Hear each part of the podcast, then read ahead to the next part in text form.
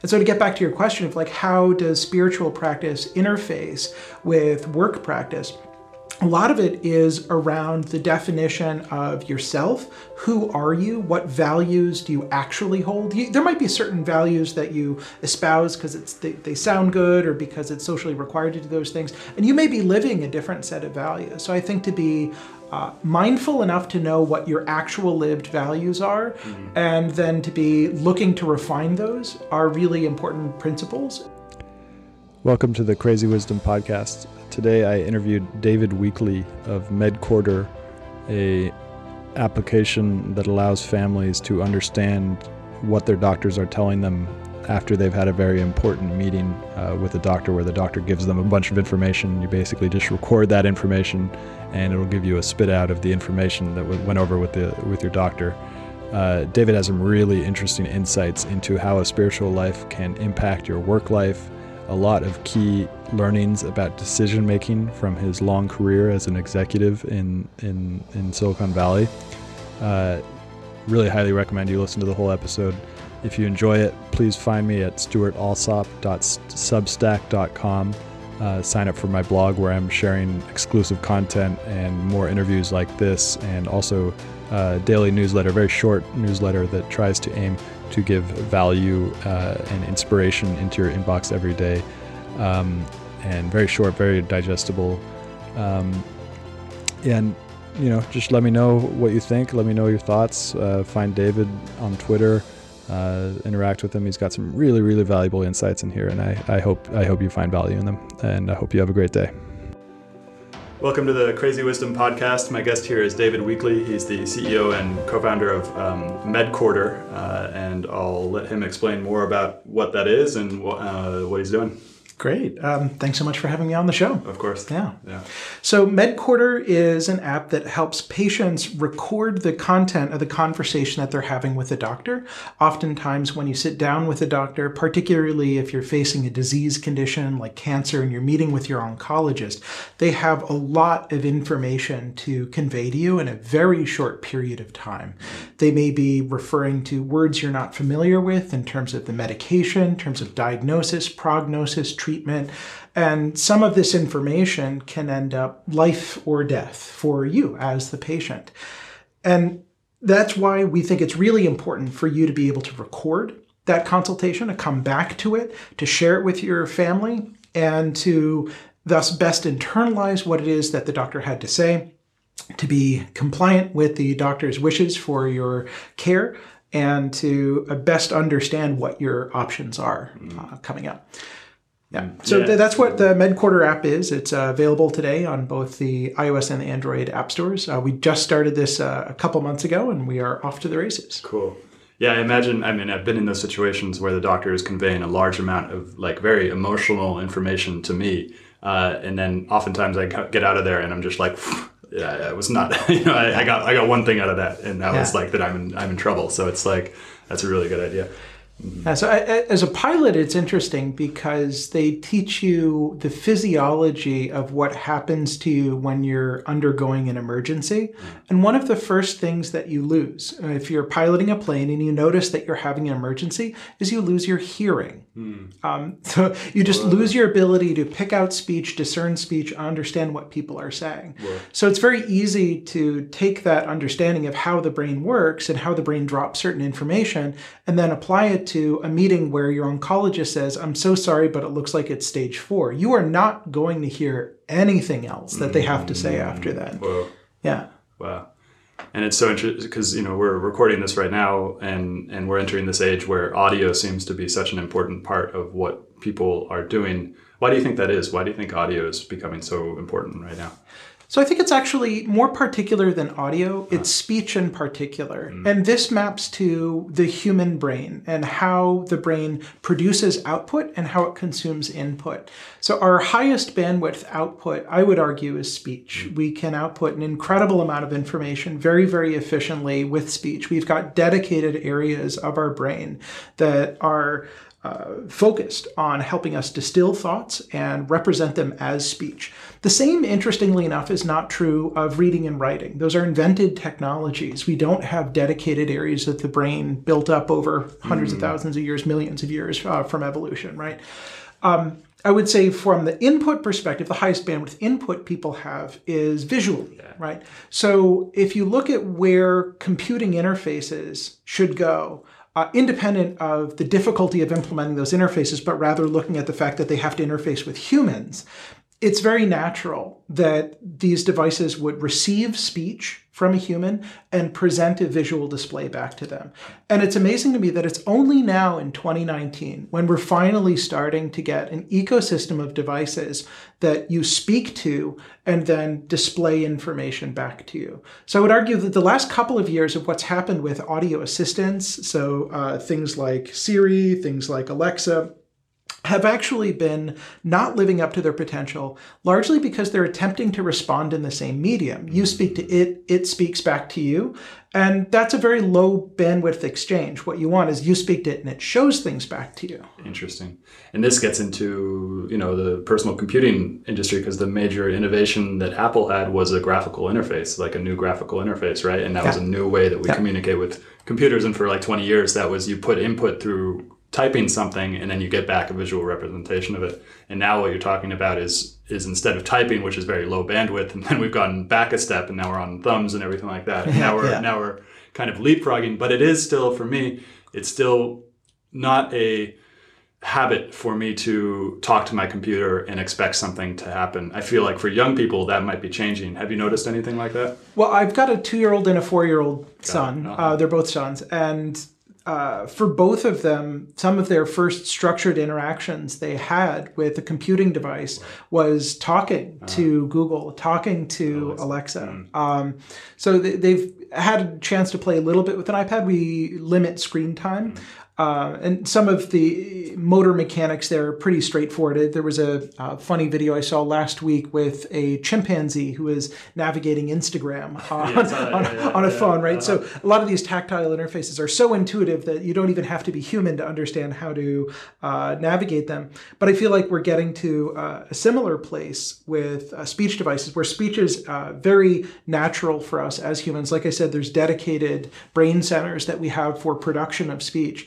And I think it's going to be very natural and intuitive that you'll be able to speak to devices, to the degree where I would anticipate very soon people will, especially people who grew up in this era, will start feeling like computing devices that can't understand my speech must be broken. In the same way as if you show somebody who's grown up with an iPad and you present them with the desktop computer, what's the first thing they do? They go and try and press things on the screen. It doesn't work. And uh-huh. it's broken. Yeah. Your screen is broken. Your computer's broken, right? Because I can't touch it, right? Uh-huh. In the same way, I'm talking to it. It doesn't understand me. It must be broken. Uh-huh. You should you should get this thing fixed. Yeah. Right? And have you guys been finding, finding that, that the speech to text is at the point now that it is re- reliable? Um, so yeah, it, it's useful enough to be skimmable. Okay. I wouldn't count on it for being uh, canonical. Mm. Um, I think we're going to get there very, very soon, particularly as we look to have humans help supplement okay. uh, the transcripts. So having a human tra- medical transcriptionist take a look at a machine-produced transcript in the audio and fix it to be correct is actually much faster and cheaper, th- therefore, than uh, having them kind of tabula rasa try and put together the transcript. Yeah. So I think we're going to see uh, some of this hybrid approach where we have the computer do a first pass that'll get increasingly good, and then uh, a human do a second pass where it is important that it be canonically correct. Interesting. Um, so I'd love to get into uh, why you started Medcorder uh, and just a little bit more about that. What, what were the what were the initial kind of thinkings and experiences that led to that?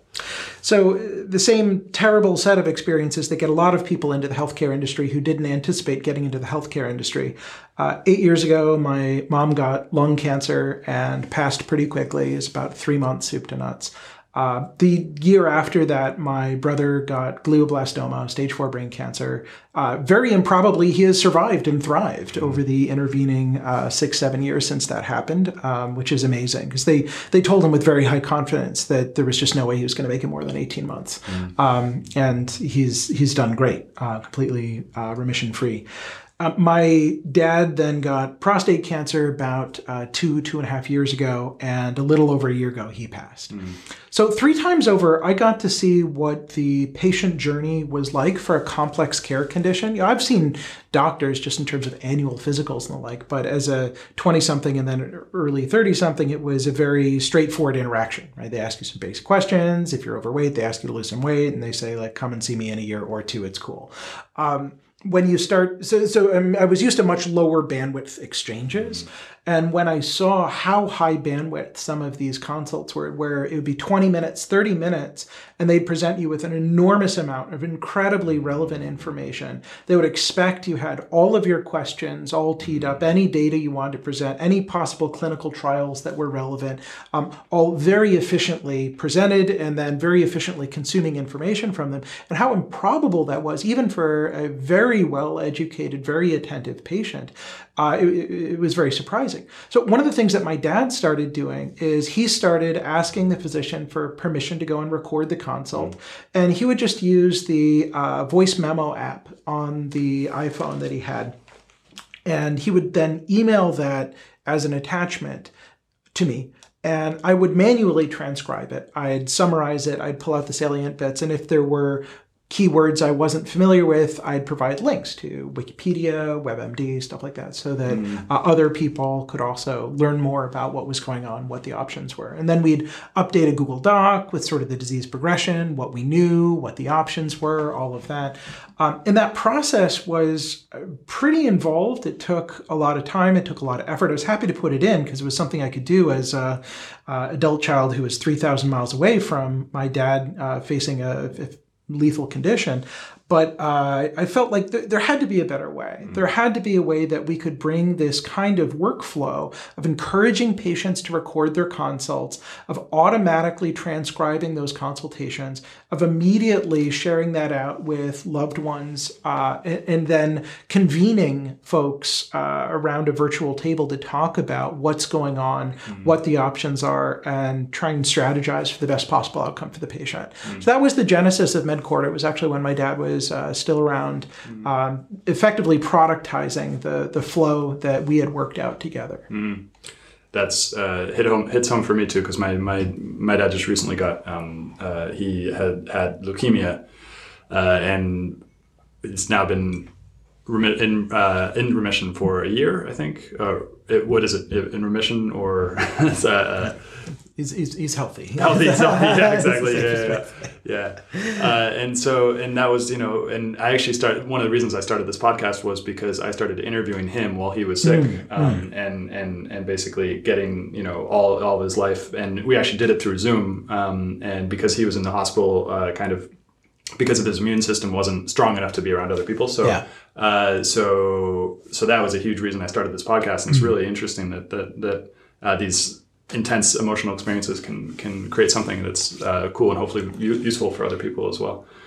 Um, and so I'd love to to get into kind of like a, a spiritual practice and other things, because as I mentioned before the show, we, we were talking about how um, how I'm kind of doing an investigation into how a spiritual life has manifestations outside the spiritual life into manif- and into a physical material world, and and has byproducts like that. What is your take on that idea? And maybe if you could give people insight into your into your practice, into your spiritual practice. Mm-hmm.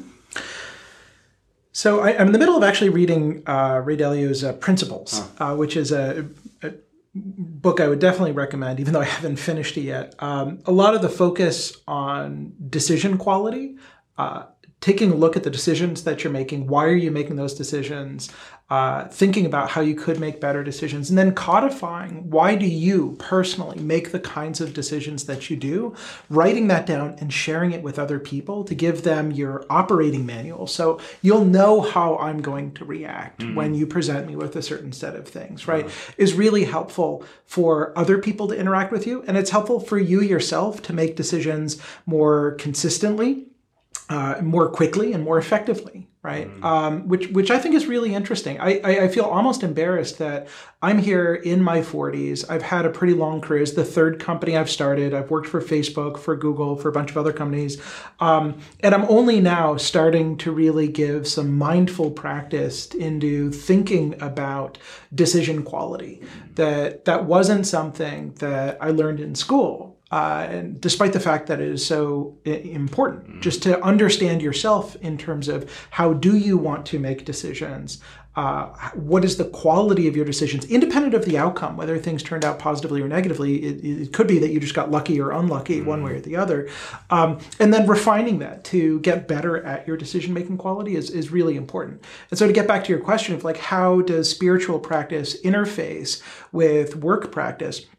A lot of it is around the definition of yourself. Who are you? What values do you actually hold? You, there might be certain values that you espouse because it's they, they sound good or because it's socially required to do those things. And you may be living a different set of values. So I think to be uh, mindful enough to know what your actual lived values are mm-hmm. and then to be looking to refine those are really important principles. And the spiritual principles, the beliefs that you have about truth, how important is it that you tell the truth? How important is it that you know yourself? Uh, how is, important is it to do the right thing even when you're not being observed? Those are, to a certain extent, spiritual questions, and yet they directly impact the kind of choices that you're going to make in your business career. Mm. So I think the two have a very close interplay in that sense. Mm. And to me, when I've been trying to find out my values, it is an exploration. So it's not something that like my mind, my prefrontal cortex is like, these are my values. This is what I'm going to stick to. It's like more looking at my actions, like you said, looking at my decisions and finding out what is the yeah. theme in those decisions. And then, yeah. So I, I think we're coming to discover that the way humans work is not how we thought we worked.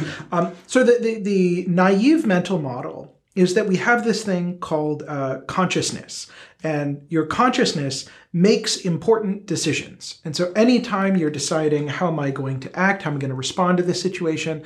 That that, that flows through this consciousness, which is this um, self-consistent seat of personality, right? And what we're actually discovering is that the brain works in a very different way, where the subconscious circuits that we have actually make the decision. Mm-hmm. And then post hoc, th- that information about what decision was made is then fed to what we know of as our consciousness, which mostly just produces post hoc ration- post hoc rationalizations about why that was the appropriate choice, right? Uh-huh. Now, you could be... There's there's two really importantly different ways of looking at this. One is uh, the sort of cynic looks at that and says, okay, well, finally, we have proof that there's no free will and we're all screwed, right? We're, we're all just slaves to habit and there's nothing we can do about it.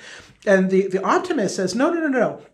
What that teaches us is that in the moment, it's already too late. Right? The point in time when you are presented with, whether it's an emergency or a difficult decision, a critical ethical decision, to a certain degree, that decision has already been made by the time you get to the present. So there's, no, there's very little you can do about it in, in, in the present. Now, I want to put a very important asterisk about it uh, on that, which is you can recognize it's an important thing to think about. Give yourself time to perform those more difficult, higher level cognitive processes and then make a better decision. And that's actually uh, the, the point of the wonderful book, Thinking Fast and Slow, right? Is that we've got these sort of lazy default circuits, and we've got these much more expensive, hard to use, mm-hmm. uh, uncomfortable to use, mm-hmm. uh, de- detailed thinking processes, right? But there's the other aspect of that is how do we reprogram our automatic responses to be the kind of responses that we want? And the answer there is reflection, mm-hmm. right? To think about, where did I reflexively make certain classes of decisions? And are those in alignment with the kind of person I want to be?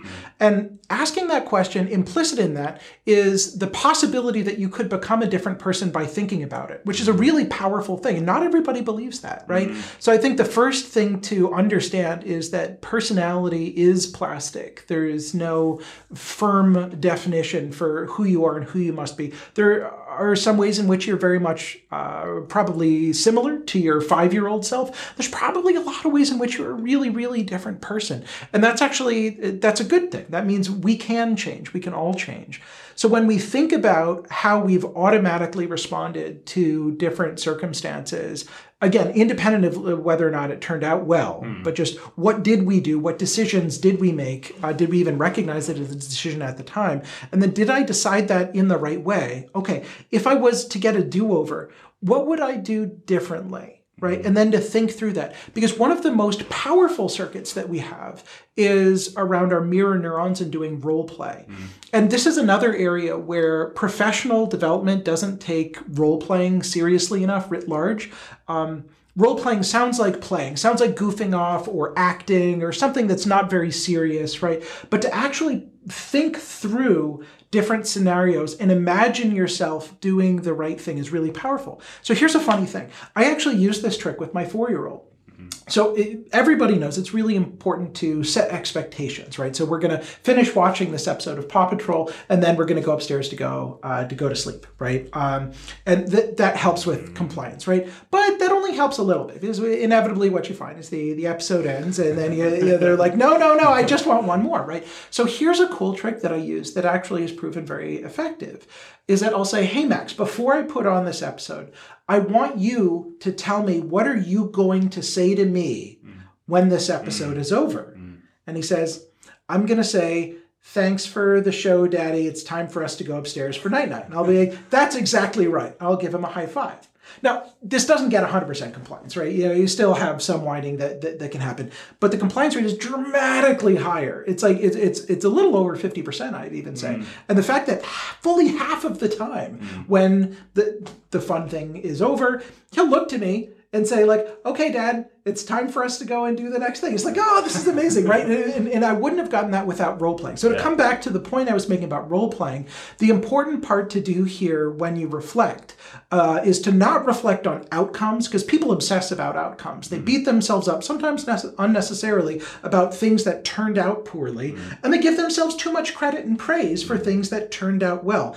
And they do the same of other people. They make the mistake of thinking that other people must be good decision makers because they had good outcomes. Mm-hmm. So I I want to do whatever they did, or they must be terrible decision makers because they happen to experience bad outcomes. But yeah. like, that's actually not helpful for allowing you to become a better decision maker and learning from other people's decision quality. Mm. So anyhow, these are all, to a certain degree, very basic observations, and yet I found them incredibly eye-opening over the last couple months. They're, they're fresh to me, they're new to me, and they're helping give me a new lens to go and look at my own history of decision making and become wiser over time. Mm. So interesting. And there's a couple different ways I could take that. There's one, which is, I really love what you're doing for, for your child, which is allowing him to see himself in the larger world in relation to you, in relation to his future self, which yes. is really interesting. That yeah. gives him a theory of mind, which yes. is really important for kids to understand. It's like, where, where do I fit into this thing? Where do I fit in relation to myself?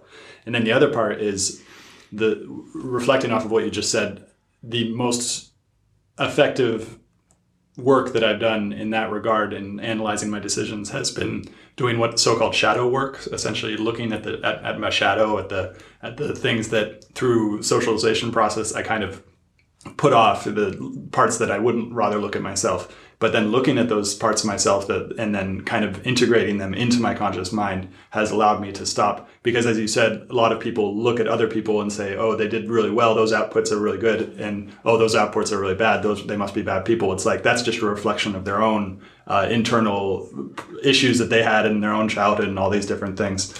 Um, what do you think about either of those things? So I It's interesting, is that my my knee-jerk reaction is that it's kind of mixed, that we, we've all got things that are difficult to know about ourselves, and either we, we know that we're trying not to think about them, or we haven't spent enough time reflecting to know that it's even a topic that we're trying to avoid. Yeah, um, those are the biggest ones, I think.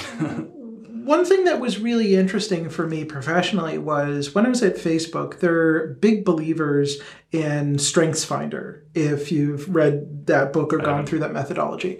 Uh, let me try and summarize it for you here, which is that most people in their professional life focus on the areas where they're weak. Good. Oh, okay, interesting. Yeah. Right, and they'll sort of obsess about that, right? Because uh, they'll know what they're good at, but they don't. They'll, they'll generally refuse coaching uh, around the things that they're good at, because that's already what something I'm good at. And then you think about performance reviews. Where is most of the emotional energy in a performance review spent? Is it in thinking about the things you're doing well, or things thinking about the areas in need of improvement? The vast majority of the emotional response to a performance review is in the areas in need of improvement, right? Because we're very defensive like that. And, and we want to be at least baseline competent in kind of everything. It hurts to be told there's this thing that it would be useful for you to be good at that you're not good at. Like, nobody wants to be told that. And so we end up obsessing about our weaknesses and spending disproportionate amount of our effort trying to become at least baseline competent in everything.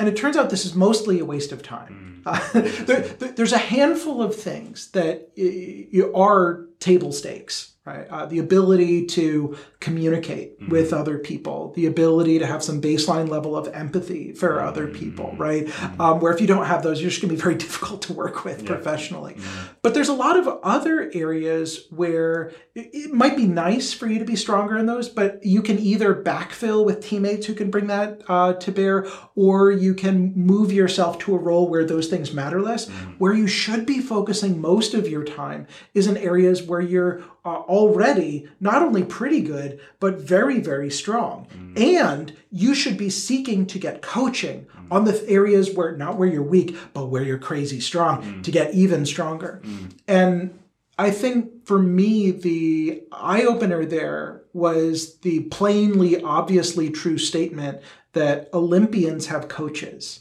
Mm. Right? Mm. Because we want to think of ourselves as professionals that, oh, I've gotten further, far enough along. I've got enough experience. I have enough education. Like, uh, I, I shouldn't need coaching and mentoring. That's for the junior people.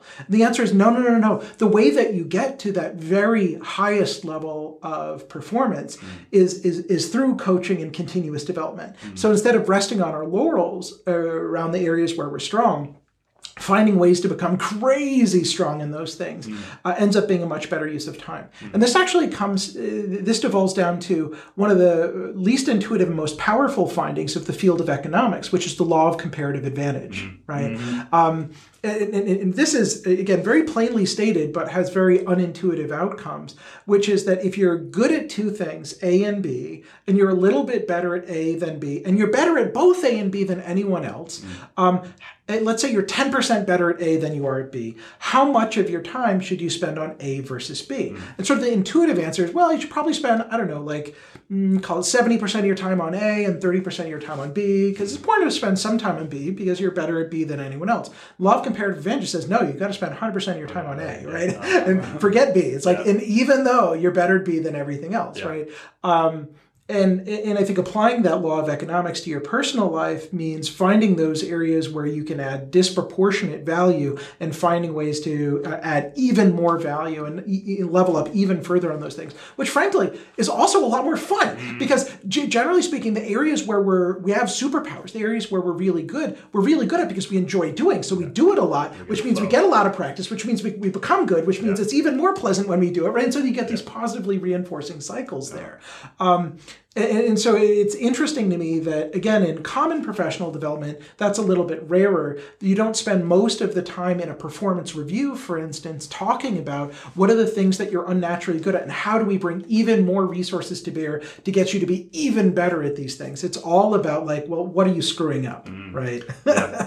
And that, that goes into the basic, I think it was Kahneman who said this as well, that we focus more on loss than we do on, on gain. Yeah. Yeah. Yeah. And then something other, an important nuance I think you said, which was really important that I want to get out is uh, that when you're talking about core skills like communication, um, uh, you know, empathy, uh, theory of mind, all these things, those are things you want to do focus on improvement. But if you're talking about maybe skills that you're really good at, for example, like sales versus coding or something like that, you really want to focus on the good one, uh, on the one that you're already good at and go whole one hundred percent into that rather than trying yeah. to pick up like fifteen hundred different skills and try to make money off of them. That might be fine for your hobbies or things, you know, you want to do on the side to get out of work. But yeah, that's really interesting.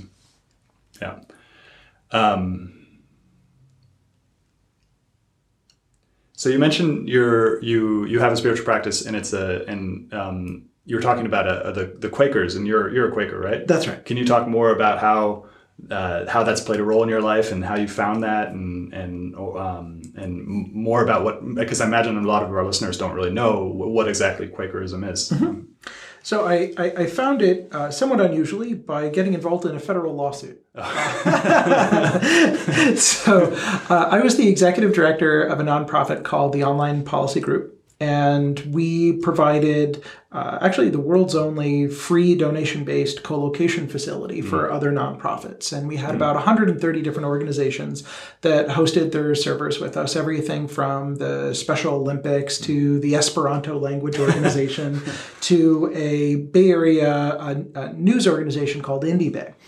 Um, and during the, this time period when I was executive director of the organization, um, an interesting thing happened, which is that a hacker broke into the internal systems of Diebold Election Systems, mm. which is a manufacturer of touchscreen voting devices. Now, Diebold had been explaining to the press uh, a number of different things, like that it was impossible to update the software after it had been approved, mm. that it was impossible to create a paper roll indicating who had voted how, right? That, that, that could be used for reconciling, right? Um, and, and while they were making these public statements and warranties about their devices, internal mailing lists inside Diebold were discussing many times that they had actually illegally updated the software on the voting machines after it had been certified, about the easy ways that they could have added paper integration. So anyhow, so a hacker broke in and got access to some of these very interesting mailing list uh, discussions, and then sent them out to different organizations for republication. Uh. Um, so a pair of uh, Quaker students at Swarthmore um, went and published these on, on their, their website there. And um, Diebold at this point took a very peculiar uh, action. They decided to simultaneously claim that the entire thing was a fabrication and was made up, and Diebold employees definitely didn't write any of this, and that because it was written by Diebold employees, that they owned the full copyright to it, and that they needed you to take it down immediately because they owned the copyright on it, right? So a little bit of trying to have their legal cake and eat it too, right? um, and uh, most of the sites complied, a handful, including that of this Swarthmore student, didn't. Um, Indy Bay, which was the website that was hosted on one of our, our servers at O P G, had uh, a webpage that linked to this archive. They didn't actually host it themselves. Mm. Diebold took an even stranger action at this point, where they issued uh, Indy Bay a cease and desist, saying that having a hyperlink to the archive on their webpage was a copyright violation under D M C A. Right. Indy Bay is actually, I'll be honest, a bunch of anarchists. And so they did what any anarchist group does, and they just ignored it, right? but, but we became aware that they had this. Yeah. Um, Diebold then did something even stranger. They issued us, the upstream I S P, the co-location host, uh, a cease and desist yeah. to go and, and, and basically unplug their server with all of their sites and all of their pages, because they had a, a, a page on there that had a hyperlink to an archive with this uh, sensitive material, right? Um, We called up our friends at uh, the Electronic Frontier Foundation. We sent them a, a pretty sternly worded four-point legal F U, like, mm. you're off your rocker. You're accusing us of tertiary copyright infringement. That isn't a thing. Go away. Yeah.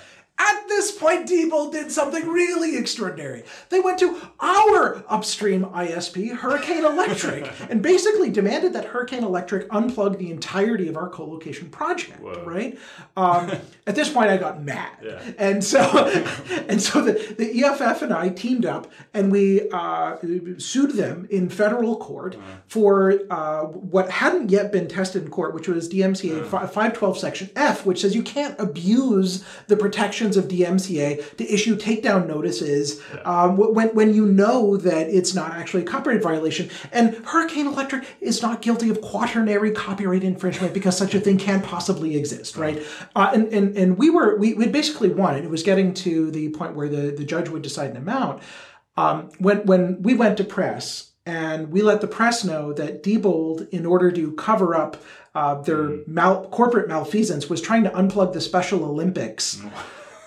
That they decided it would be in their interest to settle uh, out of court. But this was actually after um, the, the decision had already been made. And for many years after that, Um, we were listed in google dot com slash d m c a dot h t m l about like why you shouldn't just spuriously issue copyright notices. Anyhow, long story long, yeah. as part of this, I found out that two of the co-plaintiffs in this federal lawsuit were Quaker. And I thought, that's weird. I thought those were like those guys who hate technology and ride around on buggies oh, and like, but, right, but they're hosting websites. So clearly they can't be that. So I started Googling, like, what the heck do these Quaker people believe? And the more that I read, the more I thought it was all totally reasonable. There's no part at which um, you, you find out, oh, actually we believe that God lives on the dark side of the moon and is made out of green cheese. And like, you know, there's, there, yeah. there's no, you know, oh, and here's the part we need to be embarrassed about because it's sort of weird or, yeah. or anything like that. Um, a lot of the precepts were uh, totally reasonable. Like, people should be nice to each other. That there's this uh, spark that you want to can, can call humanity, can call God, whatever, that exists in all of us, you know, independent of what we believe. And that that should be respected. Okay, that doesn't sound crazy. I mean, war is probably bad because it means you'll be, you know, say shooting God, right? And that doesn't sound good. You know, you should tell the truth, right? Mm-hmm. Um, and that it's helpful to quietly reflect mm-hmm. on what the truth might be and to deliberate it with other people, and that mm-hmm. that's a useful exercise. Like, mm-hmm. okay, wait, none of that sounds crazy. That all sounds totally perfectly reasonable. Mm-hmm. And so I went to my first Quaker meeting, and sitting there in the meeting, um, was Eric, who uh, runs all of the introductory computer science education at Stanford. So I'm like, okay, these guys are definitely not a- anti-technology, like some, some of the world's best technologists might be Quaker. Um, so, so yeah, it was interesting to reflect on. And then to, to take it back to business principles, it's very interesting to see how Quaker meeting for business works. Mm-hmm. So the way that it works is that Quakers don't really believe that there are particular individuals who have a position of authority to say what God thinks, what the Bible thinks, anything like that. So it's it's they they sort of this shared responsibility. Everyone who's there, all the members have this equal responsibility to the truth, mm-hmm. right? Um, and so the way they run their meetings for business is that there'll be a consensus on what is the agenda, what are the set of things that we're going to go and talk about, and then they make sure that everyone is heard. And then the job of the clerk of the meeting is to record what the overall sentiment in the room is, making sure that everyone's been heard. Because it turns out this is not the same thing as like unanimous voting. Right. It's it's making sure that everyone said their piece yeah.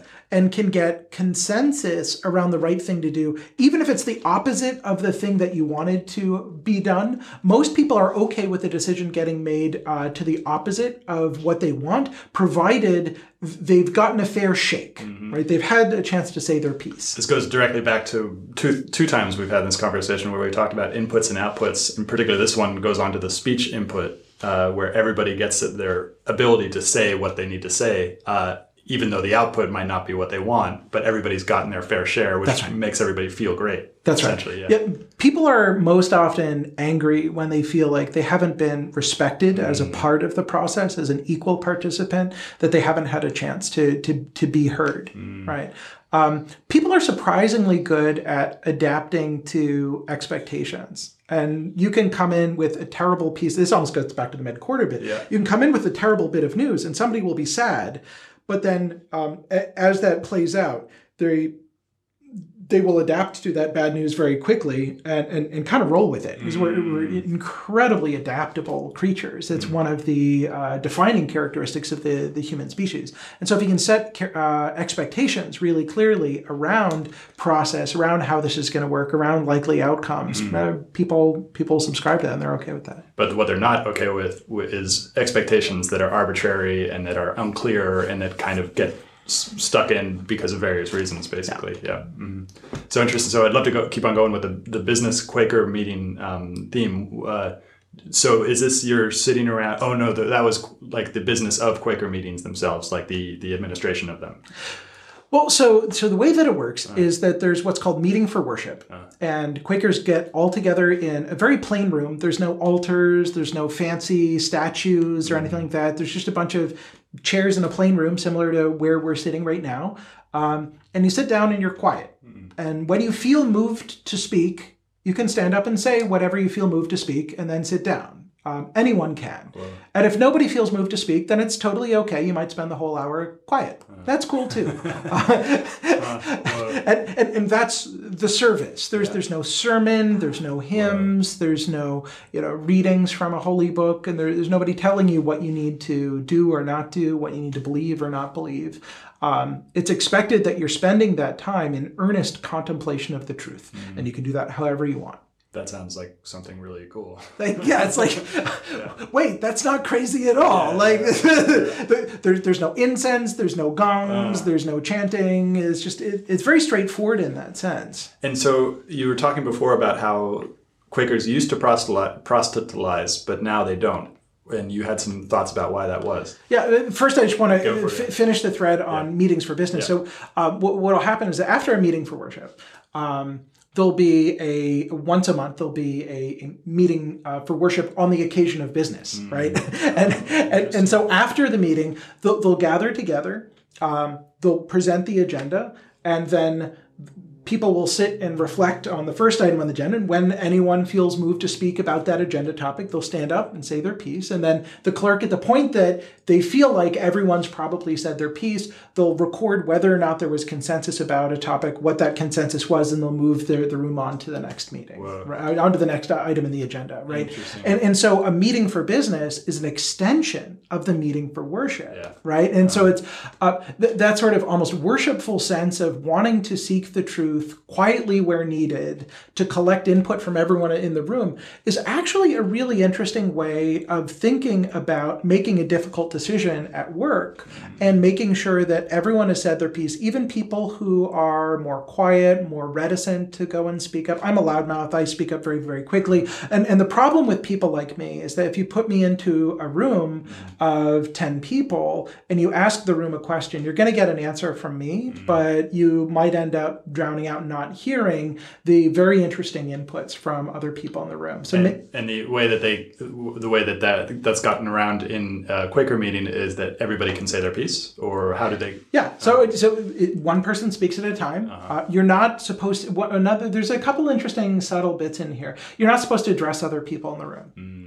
Right. So you address the clerk, you address the room, mm-hmm. you don't address the other people in the room. So it doesn't, and, and you're also not really supposed to stand up and and, and, and respond to another people. So mm-hmm. uh, person, right? So you're responding to ideas, you're not responding to people. Interesting. And that actually maps to something that's really important in business, is to be hard on ideas but light on people, yeah. right? And also spirituality. right, right. yeah, and, yeah. But but but it can be hard to keep that in mind sometimes yeah. when it's uh, an emotional topic. It's one that you're really vested in, uh, to keep things focused on the ideas. And certainly we see this in, in terms of like the quality of online discourse yep. that's out there, is mm-hmm. that uh, very quickly things devolve to ad hominems and the like, and people lose sight of debating the actual idea and getting to uh, a, a joint outcome everyone can feel good about. Mm. So interesting. This plays directly into what I was talking about, which is, or what the theme I've been exploring, which is how does a spiritual life manifest itself materially? And, and this seems like Quakers already figured it out, uh, and that business seems to be doing well in business is a byproduct of, of doing right in uh, in spiritual life, uh, and. So yeah, I'd love to. I'd love I, I want to be a little bit careful about that thought, because um, that sort of gets back to the concern I have that some people look at a positive outcome for a person mm-hmm. and they assume that, oh, that person must have done things the right way, right? Mm-hmm. And so there's there's a lot of desire to run after popular, successful people in, in business, in in, in uh, Hollywood and the like, and to say, well, whatever it is that you're doing, it must be good because it worked for you, so I want to go do that thing too. Yeah. Like, oh, you eat a lot of broccoli, cool. Mm-hmm. All right, yeah. the, the The path to success is broccoli. Eating lots of broccoli, right? Now, I, I certainly don't want to discourage anyone from eating broccoli, yeah. but um, you know, oftentimes a lot of the decisions that were made by that person may not be consequential to that success, mm-hmm. and there's a lot of component of luck that's in there too. So I want to be a little bit careful about taking people who maybe were successful in business mm-hmm. and putting them on a pedestal, and certainly I, I, I would be very shy myself about making a statement that they must have their spiritual lives mm-hmm. totally figured out to mm-hmm. be so successful in business. yeah, yeah, yeah, yeah. No, having known a number of billionaires, um, just the, the, it's not always the yeah. case that uh-huh. they have that part of their lives worked on. Totally, and well, that's that's the that's the intention of the show, is to get try to pull apart and tease apart all those different factors, and that, yeah, obviously not if you're if you're rich and successful, it does not mean that you already have you already have your spiritual life in order. Yeah. Uh, uh, but I do think that, this is God's way of giving you a high five. Yeah, exactly. Yeah, yeah, yeah, yeah, yeah. But I I do think that there is a a like abundance in business is there. It's like one of many signs that something that there that you have you are working on what needs to work on in your own life in order to clear out maybe blockages towards uh, uh, seeing the abundance and seeing the, the bountifulness of a life around us, basically. Um, what do you think of that? Uh, I, I I appreciate the optimism uh-huh. with which this statement is made, uh-huh. and uh, I, I'd like for it to be true. Mm, yeah, but I mean, and of course, like people are in mm, difficult situations in their lives that have, you know, that are not a result of their actions as well. There are things that are Absolutely. Totally separate as well. Yeah, yeah, yeah. yeah. Um, but I do, I am, I am optimistic about that point. yeah. Uh, so you're, can you talk more about this, the the um, Quaker, the how why Quakers stopped proselytizing, and maybe even the history of Quakerism, because I learned it at one point but I've forgotten it now. It's like the whole, you said the whole state of Pennsylvania was were Quakers, right? Well, that, that's maybe slightly overstating, but it's it's named uh, Pennsylvania, Penn's Woods. William Penn was a famous American Quaker, mm. and Quakers played a really important role in American history, and generally the some of the parts that we can feel most proud about. Mm. So, for instance, the abolitionist movement to get rid of slavery in this country uh, was uh, largely led and pushed hard by Quakers, mm. right? Um, So Quakerism started in the mid-seventeenth century, so the mid sixteen hundreds, and it was largely, uh, I view it as a spiritual con continuation of the Protestant movement, mm. right? So you had, you had uh, hundreds and hundreds of years um, uh, where the people with access to the source texts of the Christian religion were few and far between. But uh, after Constantine's rule in about four hundred A D, uh, Christianity became very popular. And that led to this very bizarre situation where you had lots of people believing a thing without really knowing what they were believing, per se, because they themselves couldn't read those texts. And they, they leaned on the educated priests and the monks to perform that interpretation. So there was this power dynamic where there were the people who God spoke directly to and who could read God's word directly, and then uh, the, the masses who, who had to figure it out from whatever the, the, the priest wanted to tell them, mm-hmm. right? And, and and the result of this somewhat naturally was a bit of a convenient forking between what was written in those books and what other people said was written in those books, right? And so you could start doing things like uh, selling forgiveness for sins mm-hmm. on a piece of paper, right? Which, hey, wait, this Bible thing says nothing about anything yeah. like that, right? Yeah. um, but how do you know if you can't read, right? Mm-hmm. And you, in one of the reasons why you can't read is that books aren't commonplace. It's very expensive to go and produce books. There's only mm-hmm. a handful of them in the world. So Gutenberg comes around and not only introduces the printing press, which of course everybody knows, but um, one of the interesting bits is one of the first works he goes and produces is not just a copy of the Latin Bible, but the Vulgar Bible. And the Vulgar means in the common tongue, not that it had like F words or anything like that, right?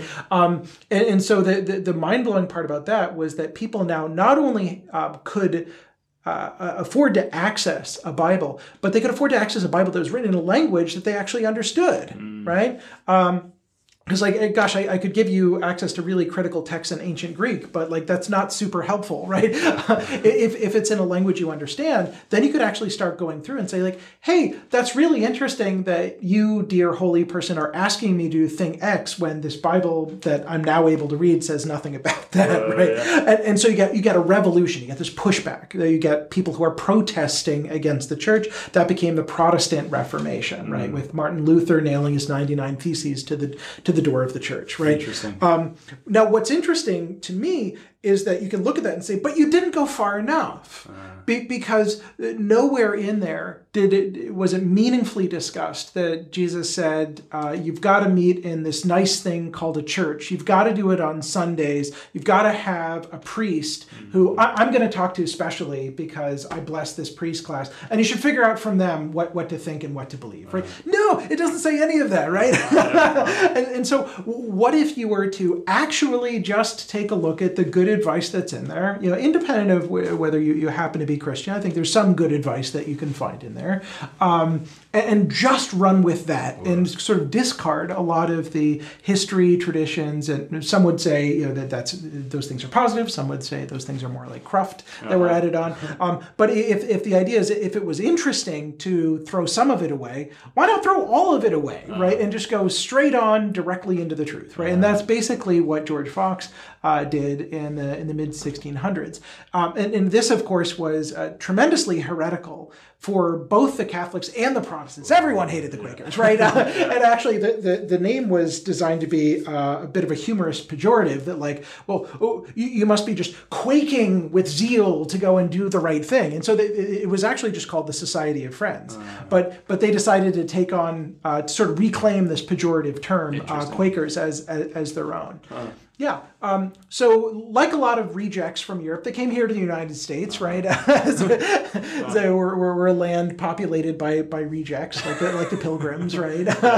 um, and, uh, and and they found that there was there was plenty of land, plenty of space for for uh, hardworking people to to do well here, um, and and grew in political influence pretty dramatically. Um, and then yeah, for for reasons that aren't clear to me, around a hundred years ago or so. Um, Quakers stopped proselytizing quite as much, and so uh, it wasn't, I, I think, any sort of a formal decision by the church, but um, people just stopped feeling compelled to tell other people about Quakerism. Mm. And as a result, things shifted over to where most Quakers were Quakers because they were born Quakers. Mm. And so they had learned it from their, their families. And it became much rarer for people to find out about Quakerism. Um, and I, I'm in that kind of rare class of people who, through this uh, federal lawsuit, ended up finding out about Quakerism, attending a meeting and saying, this feels really right for me. I want to become a member here. And then uh, uh-huh. you know, formally joined. Interesting. And uh, that's, is there a special formalization, formal process? Like, Well, so, so the, the joke about Quakers is they do everything through committee, right? Yeah, because there can't just be one person who like gets to make the call, right? Yeah. And so um, you, you, you meet with a clearness committee uh, who basically sits down with you and is like, so tell me, What? Why do you want to become a Quaker? Okay, like, neat story. What do you think it means to be a Quaker? Mm. Right? Have you thought about this at all? And they just want to make sure that you're making that decision eyes wide open, right? Mm. Um, and that you understand what it is that Quakers believe. And if if you do those things, then they recommend at the next meeting for business, they add an agenda item to add you to the member role, right? Mm. And the, everyone is meeting for business, it says their piece, and if it's, if there's a consensus that it should be approved, then it becomes approved, right? right. So I, I think the, the sort of fun critique of uh, how Quakers decide things is that uh, it's it's ponderous, right? Quakers are not fast turn on a dime uh-huh. uh, some sort of folks. They're, they're deliberative bodies, uh-huh. right? So if, if you're frustrated by how Quakers uh, make decisions is generally because it uh, it can take them a really long time. Yeah. Uh, but then they can feel really good about it. So here's a fun bit. Even to this day, there's a bunch of different forms and the like that are different for Quakers. Mm. So for instance, a Quaker mm. wedding, hey, wait, you don't have like one specially blessed person who gets up mm. and, and, and, and can preside over the ceremony. Um, rather, everyone goes and signs the, the marriage certificate, right? Because they're, they're, they're all priests, yeah. right? Oh, so Quakerism sort of turns everybody into a priest, right? Uh-huh. um, I love that. And it's like a decentralization factor yes. for, for religious... You get insight. to talk to God. You get to talk to God. You get to talk cool. to God, right? Yeah. Like, yeah. And, and, and if, if you feel like uh, the, the truth is something different than, than, than this other person, then and let's talk it out, right? Yeah. And there's a, there's a sense that we can come to consensus about truth. How does that fit into, because now you're starting a company, how many people are you now in your company? Oh, it's super small. So uh-huh. formally there are three of us who are full-time employees. There's another two people who are, are full-time contractors. There's another about five part-time contractors. Uh-huh. So you're still small, still still in this kind of relatively like easy to make decisions, not too We're much. literally yeah. working out of my garage for context. So we are cool. a Silicon Valley garage startup. Got it. Oh, in Silicon Valley. Yes. All right, cool. Very literally, we are a Silicon Valley garage startup. That's great. Yeah. Um, but You have, you've had time at larger organizations and stuff yes. like that. Yeah. How uh, this kind of, I guess, the, I'm not quite clear in what I'm trying to say, but there, there's like an executive kind of like, we're going to make the decision um, thing. Imagine, I imagine this happens in larger organizations where it's like one person is responsible for making the decision and stuff like yeah. that. And then comparing that to the kind of Quaker everybody. How do you see those two roles? So business often requires relatively fast decision-making, mm-hmm. lots of little decisions that happen on a day-to-day basis. There's occasionally like really big decisions that need to get made, like key forks in strategy. Um, but business is also, so much of what gets done is mundane. Mm-hmm. There's just, you know, a million tiny decision decisions you need to make every day. So the important part there is not that you have a group deliberation about every tiny little thing. Otherwise, you, you wouldn't really get anywhere. Rather, there's to be set a clear set of values and principles by which you should conduct yourself. The operating system for decision-making is clear and consistent and aligned. Mm-hmm. And any time that we see that decisions are getting made that don't seem in line with those values, with that operating uh, manual, we, we have to ask ourselves, well, Um, do we want to change our values? Do we want to rethink this? Or was this a case where we, we kind of made the wrong call and now need we, we need to undo it, mm-hmm. right? Um, and so in, in that sense, it's it's distributing the decision-making to, to the team, but uh, doing that through a, a common set of principles. And this was actually something that I observed reasonably well at uh, at the highest levels of both Facebook and, and, and Google. Um, Uh, Google's head of infrastructure, uh, Urs Holzle, has been there uh, from almost day one. He was like employee twelve or something ridiculous like that. Still mm-hmm. with the company, still runs all of Google's infrastructure. And one of the many interesting things that Urs has put out there is an operating manual. Mm-hmm. So you can read it to understand, how does Urs make decisions? What does he value? What does he not value? How is he going to communicate with you? How might you perceive that as rude or not rude? Mm-hmm. So you've got all these things in advance. Um, of, of meeting with him. One of the other useful things that does is that allows you to then, uh, back to mirror neurons, have a little baby Urs in your head uh, anytime you're thinking about things, and think like, well, what would he think about this? How would he go and decide on this? And when I was at Facebook, uh, Jay Parikh, who runs all of infrastructure for Facebook, has pretty similarly inculcated in all of his lieutenants a strong sense of how Jay makes decisions. Mm-hmm. And what's powerful about that is that allows you to scale as a leader, because then everyone's got a little mental model of you and what you're likely to say with them, even if you're not there, yeah. right? Mm-hmm. Um, so uh, ideally, by the time things make it to you, it's because there was something about the mental model of you that made this particular decision unclear, mm-hmm. uh, which is either because fundamentally it's a difficult thing and it's in between fuzzy areas and you do need to make a decision, or it's because you didn't do a complete enough job mm-hmm. going and, and specifying. Um, you know, how you go and decide this thing. So I've also had a chance to observe when the converse is true. I worked at another large company, I'm not going to specify which one at this time, um, where there was a, a, an executive in charge of the organization for which none of his lieutenants had a clear mental model of how did this person make decisions. Mm-hmm. And the result of that was that uh, meeting with him was a randomizing factor. People would come in with what seemed like sure bets, easy things, and they'd get thrown out and asked to work on something wildly different, right? Mm-hmm. I've noted that this individual isn't crazy. I, I, I, I strongly believe they likely have a fully internally consistent mental model of the world and what they value. But what they hadn't done is communicate that to any Anybody effectively. So not even his lieutenants, you'd meet with them to go and get their pre-clearance on things, and they'd have no idea how the meeting would land. Mm-hmm. You know, I contrast that with Facebook, where you'd get prepped before you met with Zuckerberg to uh-huh. go and talk through an idea, and his lieutenants had a very good understanding of what Zuck would likely value, what what he wouldn't value, mm-hmm. where he'd want to go and spend time and focus. So like clarity, being very clear with yourself, which then allows you to be clear with others. Yes, yep. precisely so. But that's that, that's a way to scale yourself and your yep. impact mm-hmm. at both a small company and at a large company. And this makes me have a question maybe for a future episode of essentially how do you apply that to remote work? Because now a lot of remote companies are starting, and how do you actually uh, build that same type of, of clarity within yourself and then express that through a slightly different medium, which is uh, remote tools and stuff like that. That's right. Yeah. And so I think clearly setting, explicitly, clearly setting that culture, setting that operating system, answering things. How do we decide? How do we act? What does it mean to act within the values of this organization? And to walk people through case studies, which are a form of role play, right? To go back to the role playing bit.